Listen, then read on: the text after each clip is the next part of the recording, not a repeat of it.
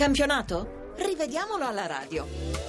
Come di consueto ringrazio Luca Gattuso e Lorenzo Balletti per la collaborazione in redazione, così come William Castiglioni che sta lavorando alla console. Partiamo dall'anticipo di oggi a pranzo, Roma-Chievo 3-0. Alla mezz'ora uno scontro tra Florenzi e Radovanovic costringe il giocatore del Chievo ad abbandonare il terreno di gioco, ma non c'è il fallo di Florenzi che travolge l'avversario solo perché scivola. Passano otto minuti, la Roma raddoppia con Rudiger in posizione regolare quando mette dentro di testa una punizione calciata da Pjanic. Il Chievo protesta, ma il giallorosso è in linea con almeno due avversari, in particolare Castro, e si libera della marcatura di Etemai senza commettere fallo. A cinque minuti dalla fine della partita la Roma chiude con Pjanic che scatta dietro la linea dei tre difensori del Chievo sullo splendido passaggio di prima di Totti. E andiamo a Bergamo dove l'Atalanta ha pareggiato con l'Udinese 1-1. Al diciottesimo sul punteggio di 1-0 per l'Udinese Danilo tocca con il braccio sinistro un pallone giocato da Borrielle. L'arbitro Rizzoli concede giustamente ai bergamaschi il rigore del pareggio nonostante le proteste del difensore eh, friulano. Quindi rigore corretto lo realizza il capitano Bellini al passo d'addio con l'Atalanta. Ed eccoci a Carpi dove la Lazio si è affermata per 3 a 1. Nella giornata che vale la salvezza, la squadra di casa fallisce due rigori nel primo tempo, in entrambi i casi con Bakogu. Al dodicesimo il primo, Het stoppa male il pallone e colpisce Bakogu che l'aveva anticipato. Il nigeriano poi non riesce a superare Marchetti dal dischetto, benché calci nell'angolo. Al quarantesimo Maurizio provoca il secondo penalty a favore del Carpi giocando a pallavolo nell'area biancoceleste Trieste per fronteggiare Bakogo e l'attaccante carpigiano con un tiro lente centrale riesce nell'impresa di farsi parare anche questo rigore da Marchetti. Fra i due episodi raddoppio della Lazio, gol buonissimo perché Anderson scatta in posizione regolare prima di mandare a segno Candreva. Ed eccoci alle due espulsioni che hanno portato la Lazio a finire l'incontro con nove uomini. Lazio in 10 dal minuto 82 per l'espulsione di Biglia già ammonito che molla un pestone alla caviglia di Verdi. Sugli sviluppi della punizione Verdi colpisce la traversa e Mbakogu mette dentro con l'ok della Gone Light Technology.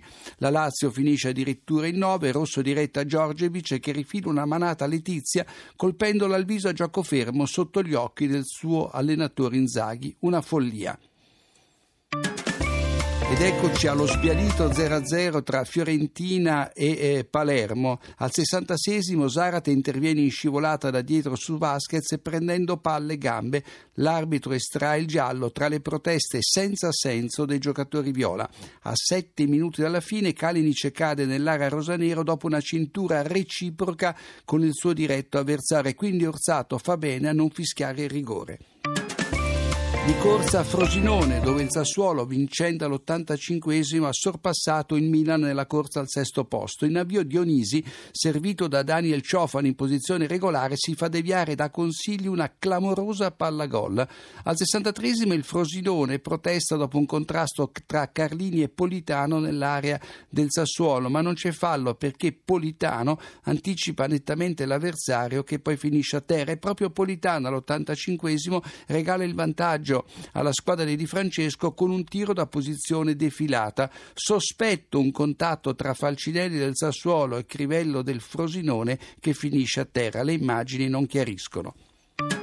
Ed eccoci al derby di Genova, stravinto dal Genova per 3-0 sulla Sandoria. L'arbitro Banti ha sostituito l'infortunato Tagliavento. Al ventisesimo Suso raddoppia con un gol alla Robben e poi ha l'infelice idea di esultare sotto la, curva, sotto la gradinata sud, quella dei Doriani.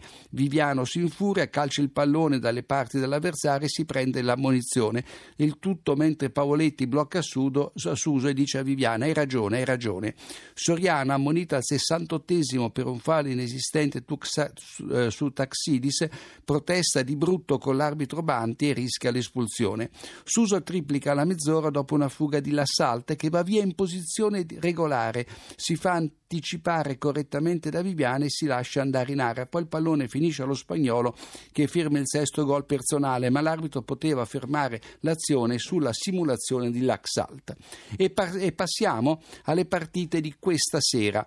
Eh, iniziamo con il successo del Napoli a Torino sul 2-1. Al nono minuto siamo sullo 0-0. Belotti devia in rete un cross rassoterra di Zappacosta da destra, ma l'arbitro D'Amato annulla la rete granata per fuorigioco, giusto. Un minuto dopo Higuain, servito da Amsi, che tenuto in gioco da Silva, porta avanti la squadra partenopea, il bello del calcio. Ancora Amsic al ventesimo serva Callecon la palla gol da spingere in rete da due passi, in posizione regolare entrambi i protagonisti del raddoppio napoletano. Sul finire del primo tempo manca un rigore al Napoli per lo spintone di Gaston Silva sul fianco di Higuain poco dentro l'area, dire quasi a cavallo dell'area di rigore. L'arbitro D'Amato neanche fischia. Peres parte in posizione ampiamente regolare quando dimezza lo svantaggio e il Toro finisce in 10 per la doppia munizione a Vives, giusti entrambi gialli. E andiamo all'ultima partita di questa giornata, quella vinta incredibilmente dal Verona retrocesso sulla Juventus, campione d'Italia. In avvio la Juve reclama il rigore dopo un intervento di Helander che anticipa Zaza, arrivando però primo sul pallone quindi non c'è fallo. L'arbitro Maresca, che rientra in A dopo cinque mesi e mezzo, vede bene. A metà tempo Zaza pianta i tacchetti sulla gamba di Helander e se la cava con una munizione. Sul finire del primo tempo, l'arbitro Maresca punisce con il rigore un intervento di Alexandro che all'interno dell'area eh, bianconera blocca Pisano come a basket.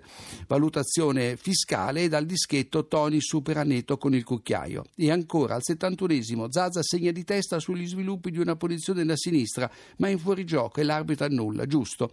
La Juventus finisce con un uomo in meno per l'espulsione, somma di ammonizioni di Alessandro, fallo da rigore su Pisano prima, piede a martello di Ciolek ed è questo il fallo che l'arbitro punisce. Infine all'ultimo minuto eh, c'è il rigore su eh, Sasa e dal dischetto il gol di Dybala. È tutto con la Moviola, voi la linea.